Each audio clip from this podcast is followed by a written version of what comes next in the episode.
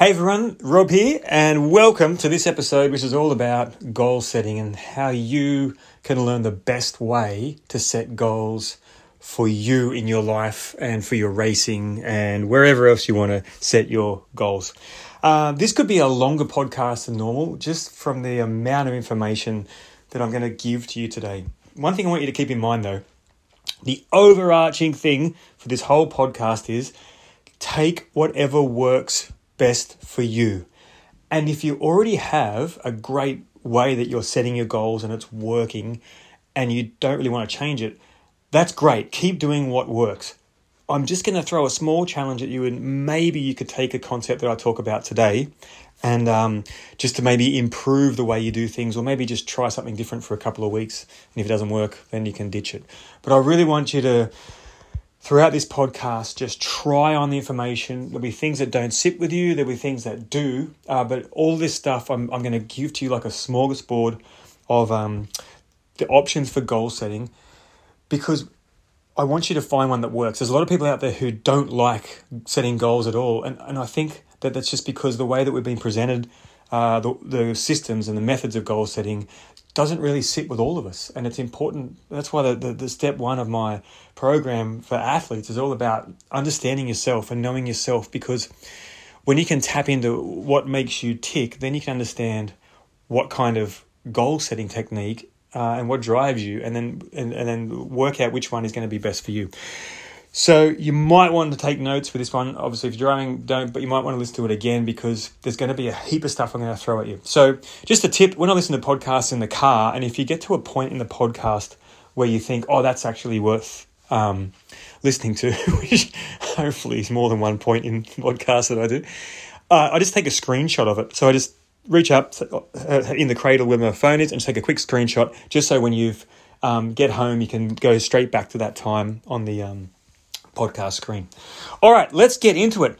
So I'm going to give you so many different ways I've got that I've learnt myself and learned from other people, mentors, uh, other runners, other athletes, uh, psychologists, you name it. I've got so much information to share with you. And again, take what works, try something different. But if you're not a goal setter, this could be the podcast that makes you a goal setter and could give you the system that you've been looking for just to have a crack with it. So let's work in with it. Um, I'm going to into the what. I'm going to take you through a little bit of the history of goal setting, and I'll show you why this is important um, a bit later on. But there was a, a doctor by the name of. Dr. Edwin Locke, and you might have heard of Locke's name because in all of the sports psychology, in fact, all of the psychology literature, Locke and Latham are the ones that um, always referenced in all the papers that I read and you'll read, they always come back to this Locke and Latham. So Dr. Edwin Locke wrote a paper in uh, 1968 and what he said, he came up with a theory of goal setting. And, and basically, what Locke said in 68 um, was that you needed to set very challenging goals that will elicit, and they will elicit the best performance. So he said it doesn't mean that you'll achieve the goal, uh, but it, what, it, what it will mean is that your performance will increase if you set a very challenging goal. That was way back in 68. Um, but why that's important to know is because in 1981, a fellow by the name of George Doran, who was a, um, a business consultant, came up with an acronym I'm sure you've heard and I'm sure you've probably had rammed down your throat throughout your working life or your sporting life. And that is, of course, the SMART acronym for goal setting. And if you're rolling your eyes, stay with me because the, the reason that I want to do this podcast is SMART can work for a lot of people and it can also turn a lot of people off. So uh, don't throw it out. Don't, ha- don't think you have to use the SMART acronym. If you know what I'm talking about, SMART is an acronym, stands for specific, measurable, attainable, realistic, and timed. Now, George Doran in 81 came up with this. He was just like, think of a blogger in 1981. He just came up with a system to teach managers basically how to set and achieve uh, KPIs and how to, to kind of get the best and most effective work out of his team. It was just really intended as a practical and useful tool, which it is, I believe. I think it is, um, but not for everyone, right? And that's and that's where the limitations of it come up. In, interestingly, in George Doran's first the way he used it, the A actually stand for assignable, as in how you delegate.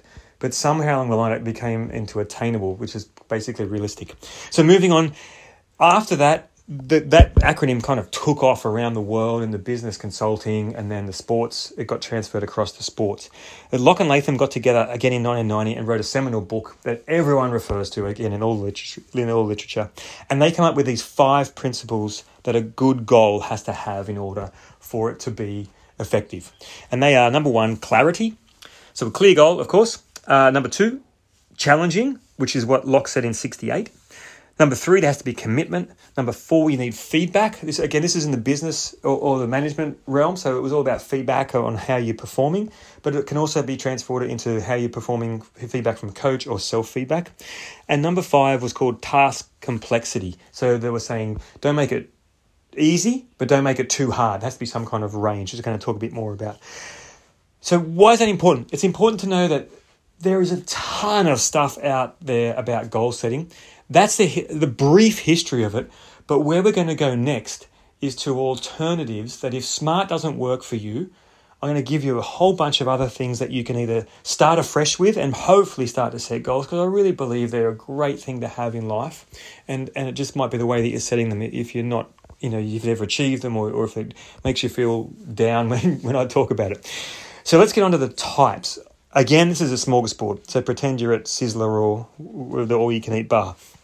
So we talked about smart already. Uh, again, I, I, think I still think there's a use for it. Um, it's not how I set goals; it's how I used to set goals.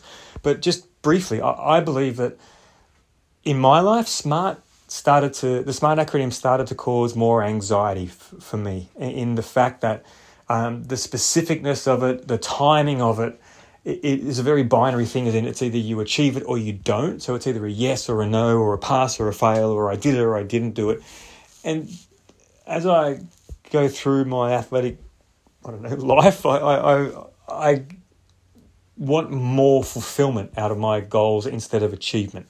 And I, I believe that the smart is really, really good if you are looking for that focus, looking for that outcome, looking for that achievement, but not so great if you're really looking for fulfillment. So moving on, think about goals. There's there's there's there's a, a model where they really fall into three different areas: outcome goals, performance goals, and progress goals. So if you think of the outcome goal, it's a result, it's an end goal that you're going for. It's winning the gold medal. It's coming first in, I don't know, my class in maths. It's the focus on the external and the outcome. It also is focusing on things that you can't really control. And when I talked about smart, that's why I was starting to bring up anxiety, because the definition of anxiety is trying to control something that you can't. Now, it's also a really good motivator if you're a elite sportsman person and you want to go for that gold medal, you want to go for the win. That's where the outcome based goal it can be really good. I want to make the Australian team. I want to come first. I'm going to take that kind of stuff. So the second one is performance. So performance is still outcome based, but it's more controllable. So instead of finishing place, it's focusing on a finishing time. For example, I want to run a 25 minute 5K, right? That's more controllable for you um, in, than, than it is, I want to come first in the 5K. I hope you get the distinction. Um, so performance could be measurements that you might hear in, in sports statistics like how many shots on goal did the team have? Um, how many meters gained did the runners have the forwards have in the football game? Pardon me i'm not a footballer. Number of tackles number of passes number of assists. It's really about the way that the athlete is performing. Process goals are 100% in your control and these are things like, say, you know, so a marathon, an ultra marathon race, or a long distance endurance race, focusing on your fueling strategy, your nutrition strategy. I'm going to have X amount of kilojoules per hour. I'm going to drink X amount of um, liters of electrolyte per hour. Could be focusing on your race plan. My plan might be, I don't know, run at this pace for this many hours and then this pace for this many hours, or it might be um, you know, you, you get my drift, I'm sure. It might be stay in a heart rate zone for the first um, X amount of hours in the race and then increase it towards the end. So just a quick re- recap on those three things. Outcome is the is the end result you're looking for. I want to get this. I want to have this. I want to win this.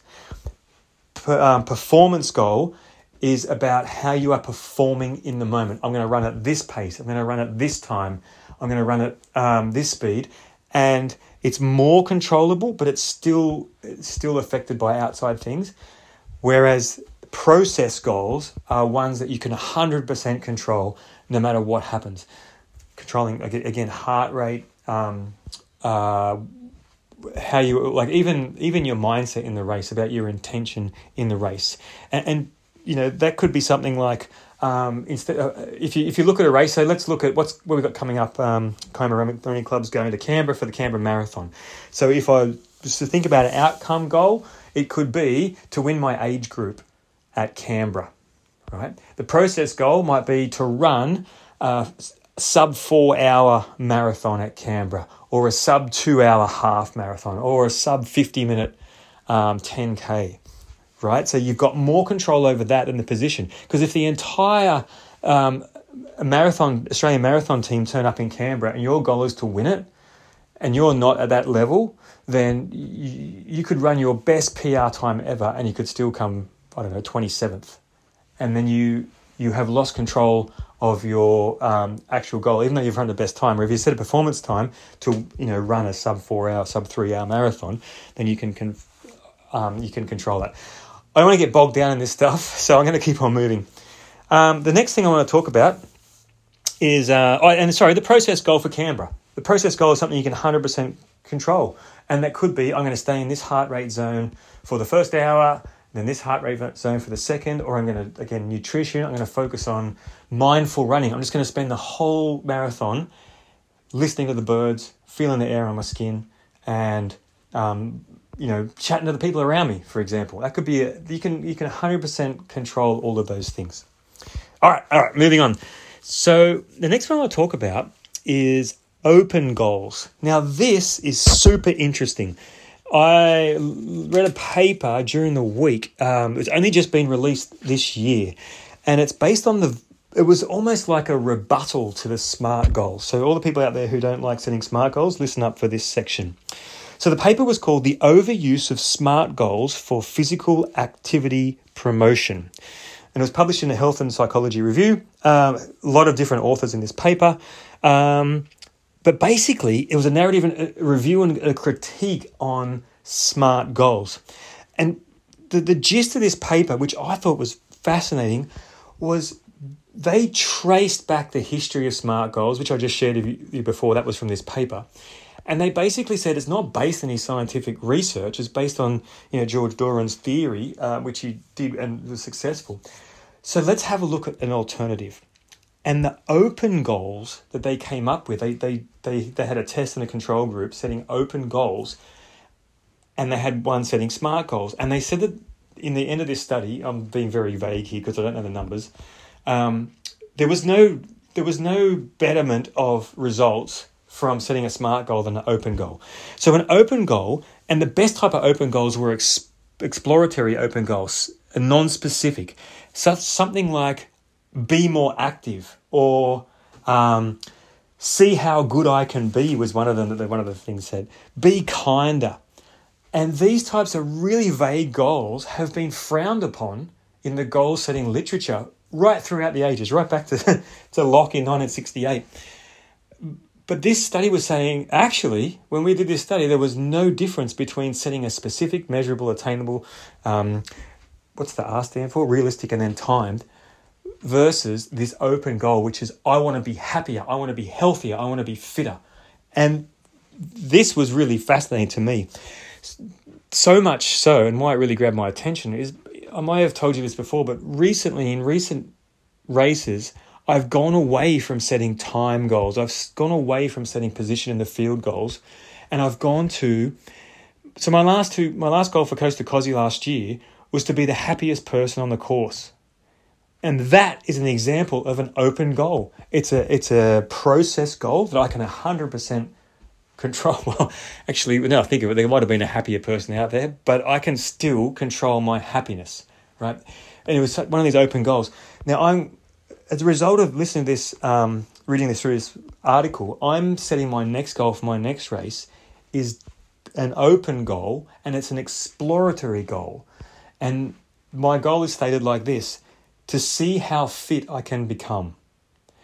Now, if you compare that to an outcome goal or a smart goal, which says I'm going to run this particular race on this date in this particular time, it's a very different one. But for me, and I'm only saying this for me, it might not be for you, this is why I'm saying to you take whatever works.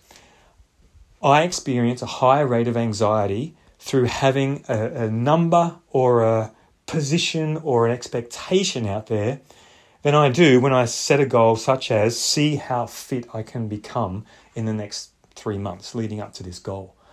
Um, so that's just an example of, of an open goal, which I, I really think is fascinating. And definitely, if you're looking at an alternative to a goal setting, try on this. Um, in, just to stay on the open goals, because I am fascinated by them. Um, one of the participants said how much they got out of it because they hated goal setting. But what they said to the, um, the professors running this start, trial was you remove the possibility of failure by having me set an open goal. And he said, You took away the failure, the pressure, the tension, and the anxiety through letting me set an open goal. Now, the caveat is, I don't know if it's going to take away from you hitting a goal. For example, if you if you want to run a sub three hour marathon and you're going to focus on that and focus on that as a smart goal with an end outcome, that could drive you to, to that outcome of the sub three. I don't know if setting an an outcome, uh, sorry, setting a um, open goal of I want to be the happiest runner on the marathon course is actually going to lead you to that. But I'm saying it could, and it could definitely bring you a lot more fulfillment, a lot more enjoyment of the race, and possibly have you in your A game, which is the things we can control, versus being in your B game, which is looking at the times, looking at the splits, looking at the external things, uh, etc. So again, if it hits you and if you think that sounds like something I want to try, go for it. If you think it's a load of rubbish and you don't want to try it, good, ditch it and go back to whatever's working for you. Moving on. Um, the next one is identity goals. Now, there's two references I'm going to make here. James Clear, in his book Atomic Habits, was the person that kind of shifted everyone's attention when he, when he wrote an article called something like don't focus on the outcome, focus on the system or systems versus goals. And he put that into his book, and it was all about um, don't think about running a marathon, become a runner. Don't think about reading the book and finishing the book, become a reader. And he said the goal is not to be um, to learn an instrument. The goal is to become a musician. And he, in that article, he's like, stop focusing on the outcome and focus on the systems, or the deeper thing is the identity of who you have to be to reach that goal. Now, Pete Shaw from scaryandexciting.com, he's huge on this. This is all what he's all about.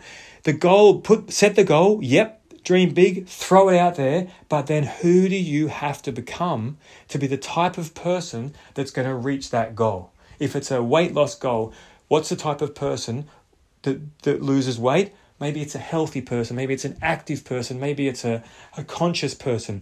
And that's the type of embodiment that you take on. And that gets right down to the core of I am a healthy person, I am a um, disciplined person.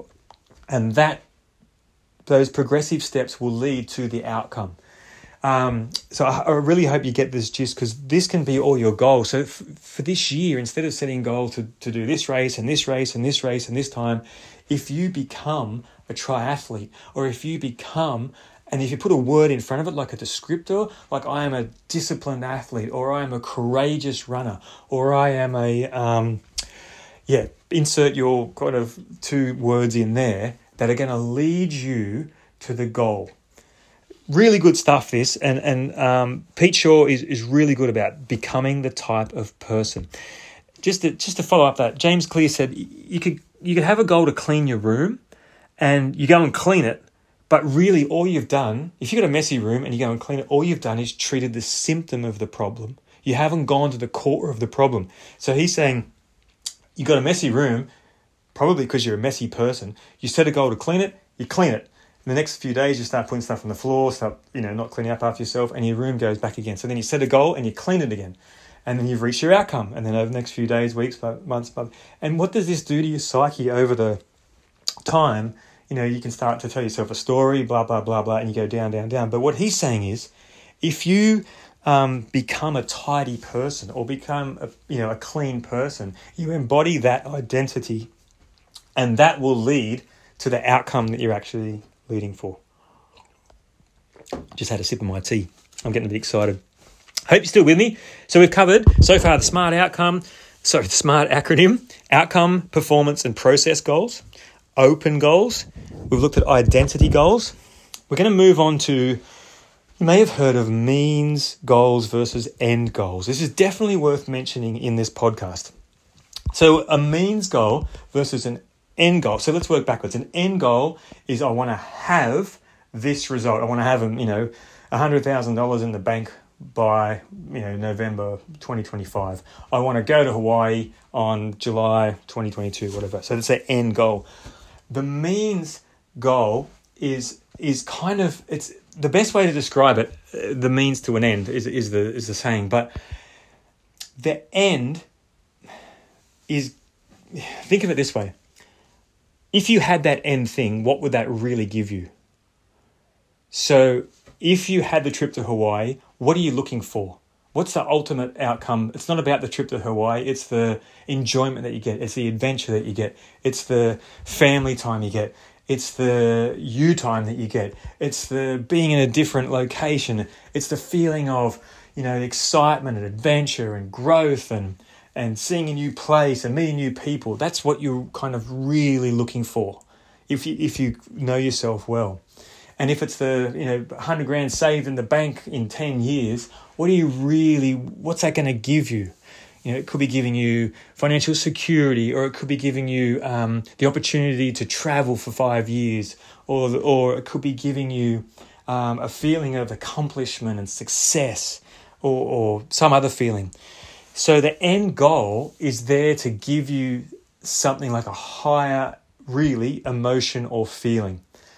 The means to the end, the means are the steps you take along the way to reach the end. Just to clear up that I didn't really say that very well. Um, so if it's um, the end goal is to run the marathon, the means is the training system and the and the program that you take to get it. That's the means guy.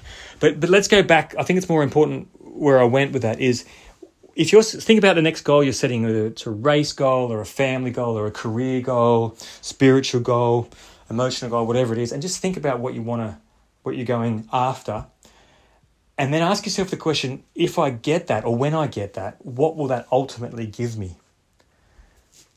And just see if you can grab onto one or two feelings or, or emotions that that goal. So if you were to run the sub four hour marathon in Canberra or the sub 50 minute 10k time or the, you get a 25 minute 5k, what will that really give you when you do that? Is it a sense of achievement? Is it a sense of confidence? Is it success, like success? Is it love? Like then will you feel like you're part of a group of people who have done this before? Will you feel that people will give you more respect? Will you have more respect for yourself? Think about that higher kind of emotional value, if you like, that um, that will give you. Now, to further on from this, there's a process where you can start with the feeling and work backwards. So, this has been called reverse goal setting, which is a really awesome concept. So, stay with me here. Let's just say you're going to Canberra, you want to run a sub 50 minute 10K time, and that's where your goal. You've been working towards it for six months. And the feeling when you ask yourself that question, what will this give me? What do I really want to feel? The feeling that you really want to get from that is is success or like a powerful you know, like I can do this. I, I proved something to myself, like a pride, right? So you take that feeling, which is really why you're going to Canberra, and you bring that forward. Instead of putting it out on April 10th or whenever the Canberra Marathon is, you bring it back to today and you say, okay, I'm not going to wait until April the 10th to get that emotion. I want to feel that emotion today. So if I want to feel powerful or, um, or successful or you know um, you know like achievement I forget the words I use but if I want to feel let's just say with a powerful now what's something I can do today to get that feeling? Well I can I can um, make that phone call that I've been putting off for so long. I can fix that problem I've been putting off for so long. I can do the right thing or or you know f- for somebody. I can um, you know pay the bill or I can put down, you know, call the coach I've been putting off, or I can make a commitment to something that I've been wanting to do for ages that I've been putting off for some reason. And that could give me the feeling of being powerful. And then what can I do the next day? And then the next day, and then the next day, and then the next day. And if you work on developing that feeling instead of waiting until you do this huge thing to get the feeling, then you're going to be embodying this feeling for many, many, many days, weeks, months, and even years. And that's how, you know, you really start to change yourself uh, in your identity. Instead of waiting for, I'm going to do this race in 12 months' time and then I'm going to feel successful. So that's that kind of reverse goal setting. Just in a nutshell, again, it's think about what you want, finding out what that will actually give you from an you know emotional or a feeling perspective, what you really want out of it, and then bringing that feeling back to simple steps that you can do today that you don't have to wait till you achieve this massive thing. I hope you're um hope hope you're still hanging in there. There's a lot of information I'm throwing at you. Hopefully you're either getting some notes or or um you come back and, and get what you need. Again, I'm just going to say the caveat one more time. If it's if it doesn't sit with you, just move on and wait for the next thing. But if it does, please just give it a go. Just give it a go. Let's move on to some research um, from Andrew Huberman and uh, Emily Balcetis. Now, Emily Balcetis is associate professor in New York. Uh, Andrew Huberman's got an excellent podcast, the Huberman Lab. Um, he's a professor of neurobiology and ophthalmology at Stanford.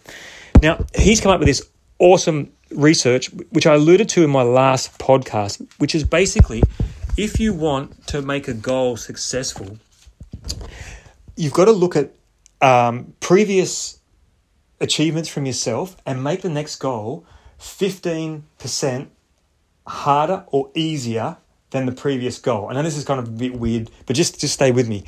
So Huberman looks at um, neurobiology. So he's really looking at neurotransmitters in the brain, and mainly his interest is in the dopamine system. And he's like, how do I use the dopamine system to get my goals? So dopamine is the uh, neurotransmitter of more, of like pursuit, of I want more of that. So I'm going to go after, I'm going to hit the poking machine one more time, one more time, one more time.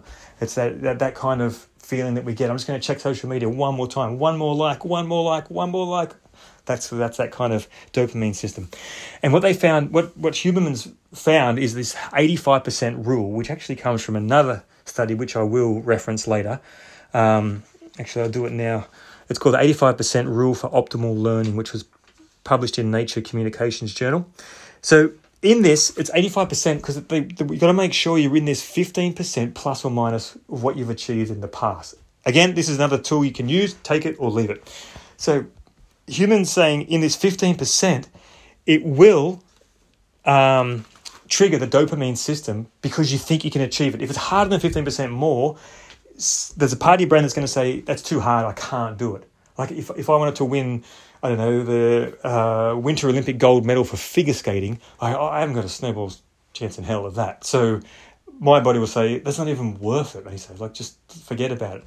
But if I if I set a fifteen percent increase in a decrease in my uh, marathon time, for example, that's something I could really work at over the next couple of years. And I think you know what I reckon I could do that if I focused on it. So that's that dopamine system being um, triggered by the goal. So in this, just to, to simplify Huberman and Balcetis's research, I want to mention the four the four kind of steps that they have, which all correlate but might just help you a bit better. Uh, step one is set it to be moderately challenging. So you want the challenge, but you don't want too much challenge. And you don't want it too easy because it's like, uh, what's the point? So you don't want that kind of response from your body, but it's got to be within this moderately challenging realm. Step two, plan concretely. Now, this goes right back to Locke's 1968 research and Locke and Latham in 19, uh, 1990. It's all about the concrete steps. If I'm going to achieve, let's say, um, uh, the weight loss goal, what are the steps I need to do? You know, for example, you know, do I, am I counting calories? Am I doing X number of steps per day? Am I um, signing up for these programs? Am I going to get a, a coach to keep me accountable? And all of these concrete steps that lead to the goal. That's that plan concretely step. Number three, foreshadow failure. This is a fascinating point that I've taken into my goal setting. So, foreshadowing failure um, is a part of your goal setting, according to Huberman, where you put it in the closer you get to your goal. Remember, like the this mindset stuff that I'm teaching you, it's periodized like your training. So think of a basic training plan for a endurance. Let's say a Ironman. You might train for six. Let's just say you're training for six months for the Ironman. The first couple of months are going to be a base building phase, long rides, long sessions in the pool, long runs, low heart rate, building the base, getting the volume up over and over. As you get closer to the race, you're going to do more specific training. What's the run leg like? Is it hilly? Is it going to be hot on, you know, is it going to be in Noosa or is it going to be in Geelong? And it's going to be more specific training to the race. Well, in goal setting, if you're six months out from that Ironman, you're setting the goal about uh, you know whatever goal you choose. If it's an outcome goal, I'm going to come in this place. If it's a process goal, I'm going to do this many sessions per week. Um, if it's an open goal, I'm just going to become a triathlete and see how good I can be. And then as you get closer to your goal, you're going to foreshadow failure. So you're going to visualize or put in the imagery you not achieving the goal and falling short, not having nutrition on the bike leg and then bonking on the run, not having enough sessions in the pool and getting tired and then getting onto the bike already depleted. You're going to imagine getting a flat tire on the bike and you didn't learn how to change a tire and now you're out of the race or waiting for a, a mechanic. You're going to visualize all these things that will make you fail on your stated goal that you're working so hard before. Now, why does he say this is important? And why does this is again Emily Balcetis? Is because this starts the amygdala up. This is the oldest part of our brain that's going to release that cortisol, that adrenaline to say, I don't want that to happen. I'm going to prepare for that. This is the fear centers. I don't want to fail. So you, you're going to bring that into your goal setting and say, I need to learn how to change a tire. Quick, let's get on YouTube. Let's go out there and start practicing and see how fast I can get. So that doesn't that I take that out of the equation. If you've done any work with me leading up to a race, that fear setting um, template that Tim Ferriss puts out uh, is is exactly this. It's like, what are all the things that can go wrong? And get them all out there, dump them all on the page, and let's start to put a plan together to minimize them from happening in the first place. And then if they do happen, a secondary plan for how we're going to deal with it in the race. This is a critical part that I love this because most of the visualization stuff in goal setting is all about perfect, you perfectly, pardon me, going through the race, achieving it effortlessly. Look how wonderful you are. But then, as we all know, in those long races, it's more about how well you can solve problems than about how perfect a race you can have. All right, so that's Huberman and Balcetis. Um, just one more thing I want to mention in the types of goals, the smorgasbord goals. This is this is funny concept, uh, which is really cool in sports psychology, called secret goals, and it's definitely worth mentioning. The secret goal is something like you're going for, let's just say you're going to do, you're going for a 5k park run, and um, you're setting a goal to run. Let's just say it's your first uh, sub 30 minute park run right? And you're you're telling everyone, everyone's saying, "Oh, how are you going? What are you working towards?" Well, I want, to run a park run in under thirty minutes. You're telling everyone you're working with your coach. Your coach has got a training plan for thirty minutes, but inside your mind, you've got a secret goal that you want to run sub twenty-seven. But you don't tell anybody that goal, certainly not your coach, not your friends. And sometimes you don't even pretend, you pretend that you don't even have it yourself. So you never tell yourself, but it's there and it's lurking. And I've caught myself over the years, once I learnt this, I might say um, to everybody, to my coach and everything, um, this is the time I want to set for this race, but secretly I want to win the race. I want to be on the podium. I want to smash it. I want to win it. And but I don't say that because of fear, shame, guilt, um, fear of not a, of failure, fear that if I actually say it out loud, I'll have to work harder, fear that if I say it out loud and I fail, I'll get judged. So I keep these secret goals to myself because ultimately, and I've shared this before, one of my biggest fears was success and standing out and being great. That's why it's taken me so long to do this podcast and put this program together because I, I fear being seen. Uh, I just want to be a hermit and and um, but but yes. Anyway, that that's that's that secret goal. So check in with yourself. Do you have a secret goal? You have the one you're telling everyone, but is there something lurking? And it's okay. It's good. It's good. Just have it, write it down, own it. If you don't want to tell anyone, don't worry about it. If you do, good. If you want to just tell your closest friend, but just be honest with yourself and say, yeah, I want to run a sub 30 minute park run, but really, I reckon I can go sub 27. All right, moving on. The components of all goal setting, um, I, I've kind of gone through all of these all of these types and I've drawn out what's common to them. So, imagery in all of these goal setting types, really important that you start using imagery. I know I, now I use the term imagery because visualization is not for everybody. Not everybody sees pictures when they close their eyes and think think about it. Some people hear sounds, they get sensations, or they get feelings, or they just get you know self talk that that that help them construct their goal.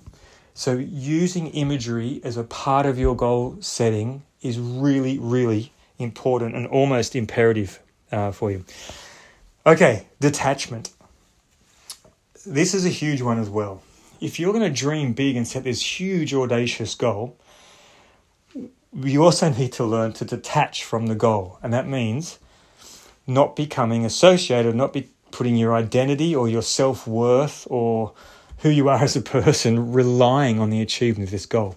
Something that I struggle with a lot in my life, to be honest, and I'm still trying to work it out. And that's why I'm passionate about this stuff because I'm still trying to find ways to help myself and, and therefore to help more people deal with this kind of stuff. But if you're going to set a huge goal to do you know, something that's really a stretch for you, then the way that we do that is by setting the big goal, dreaming big, and then throwing it out there and not having any attachment to whether we achieve it or not.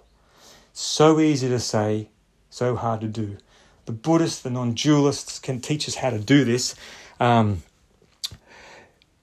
yeah, and if, if you know how to do it, can you teach me how to do it? Because I'm still in the process of setting that big goal and then not putting not putting any importance on it in the fact of who I am as a person. So detachment um, is critical for all of these things, and that's why you know to share more. That's why I love this open goal setting because it's really not about it's about setting the goal, but uh, putting this open goal out instead of setting the specific and um, time or place based goal. Uh, patience is a big one in goal setting. So if you don't achieve your goal this year, just change the year and go for it again next year. Commit to this stuff for the long term. Every great athlete I know, the greatest athletes I know, are the ones who perform consistently. The greatest leaders, the greatest singers, the greatest bands, the greatest musicians, the greatest people that I know are people who do this, the consistent, routine work to become better and better each day. So if you don't achieve your goal, it's okay. You're still worthy of love. You're still an amazing human being. Just pick yourself up and go for it again next week, next month, next year, whatever it takes. Take the patience. I'm going to do more on patience. I've got some great examples of close friends of mine who who are who have been patient over the years, and five, seven, ten years after they started, they're starting to get these amazing results through consistency and patience.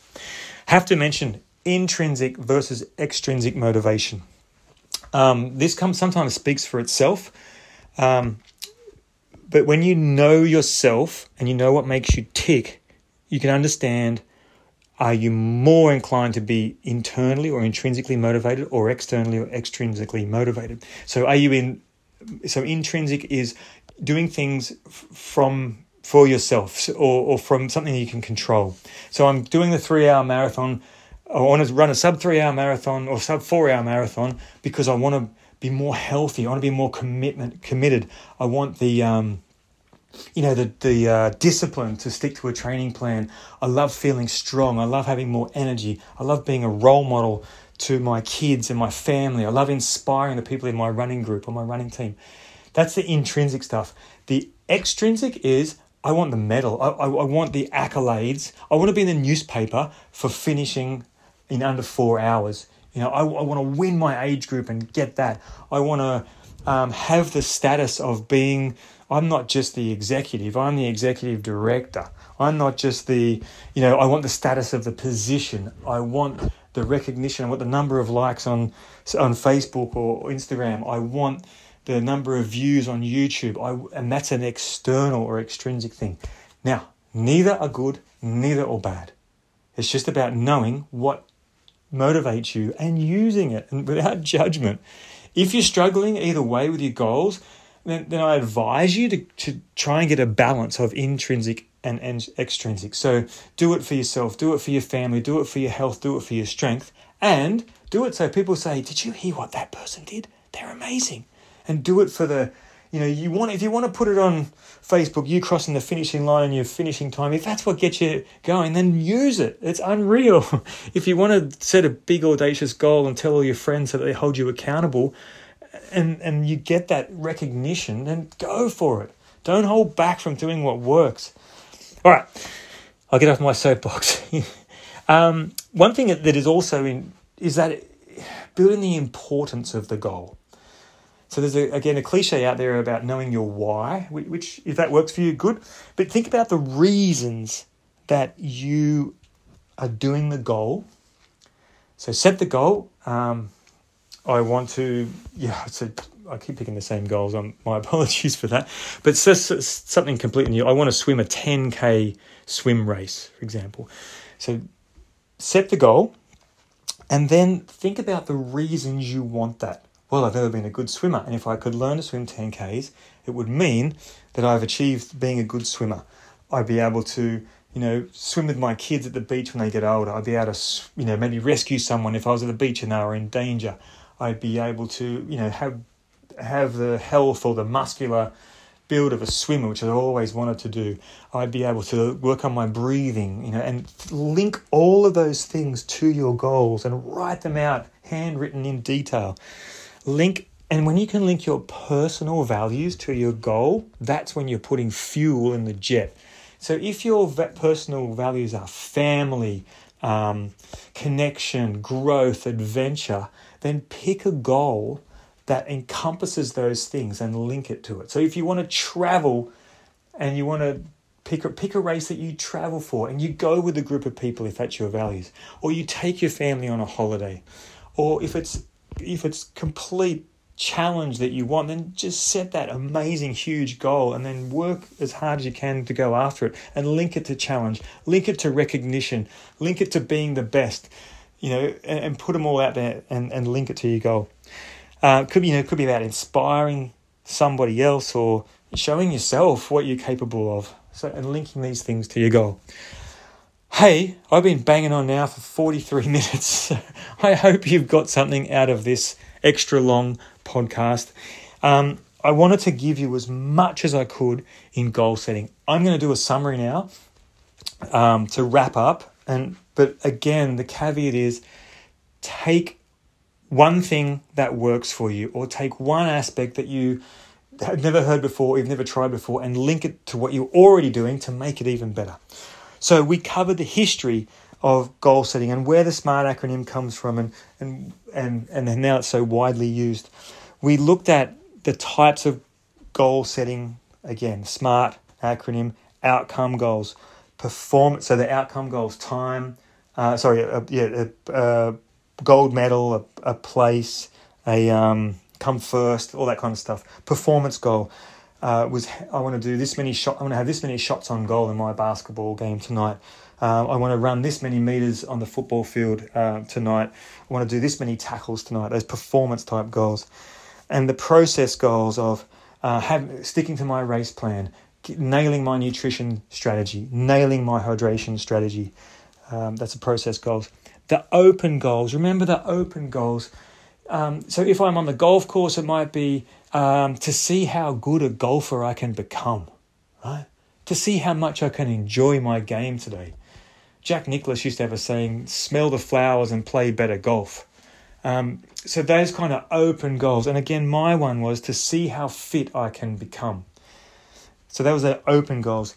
The identity goals. Pete Shaw and James Clear. Be the type of person who does X, Y, Z. Or the I am a reader. I am a swimmer. I am a triathlete. I am a healthy person. And if you can put a descriptor in front of them, I am a disciplined marathoner. Or I am an inspiring mother. Or I am a. Um, uh, I'm lost for words now. Hugely articulate um, podcaster, for example. But that I am is that don't read the book. Become the goal is not to read the book. The goal is to become a reader. The goal is not to clean the room. It's to become a clean, cleanly, cleanly, clean, clean person. Uh, so that was the identity-based stuff. We looked at the means versus end goals, which I didn't articulate too well, and I understand that. My apologies. But if you think about what was more important of that was the end goal that you want. So the marathon time or the distance that you want to swim, or um, it's an end goal, and what would that give you if you got that?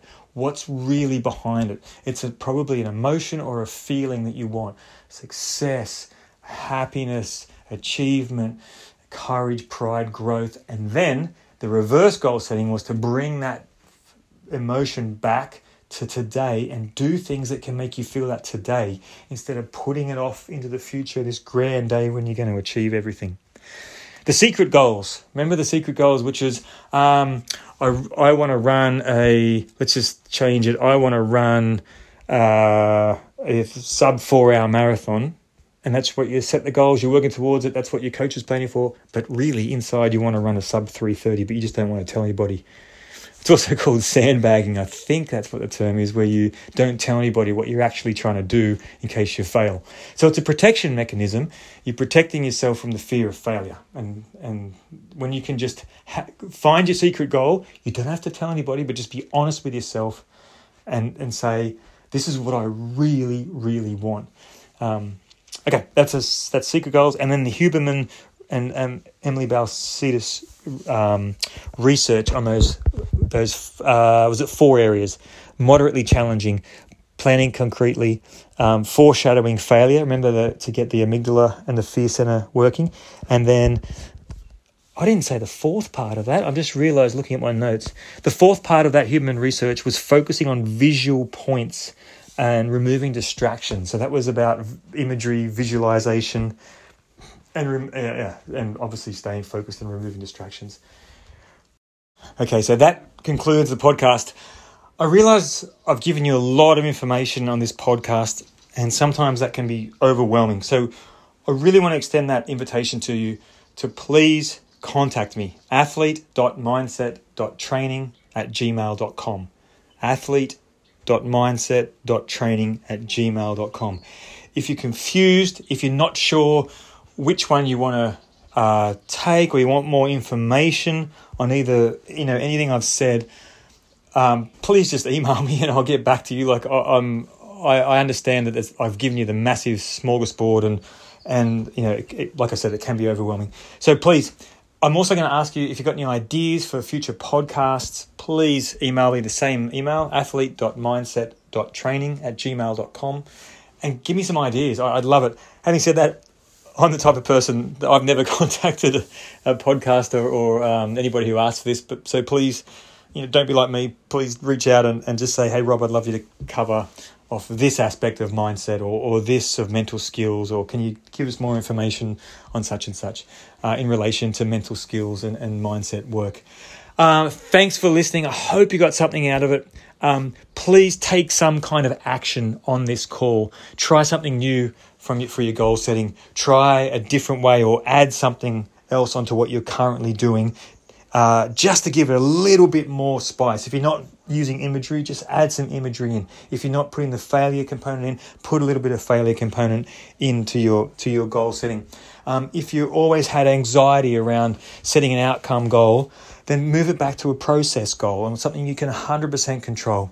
If you know setting the big audacious goals gives you you know again anxiety, then then consider just setting an open goal. Consider learning that detachment from the goal uh, and, and ways to do that, whether it's through you know meditation or mindfulness or non-dualism. Make this practical um, and enhance what you're doing. I'm sure what you're doing is working well in some way, so take that aspect and add something more into it. Thanks for listening. I hope you got something out of it. Until next time, see you then.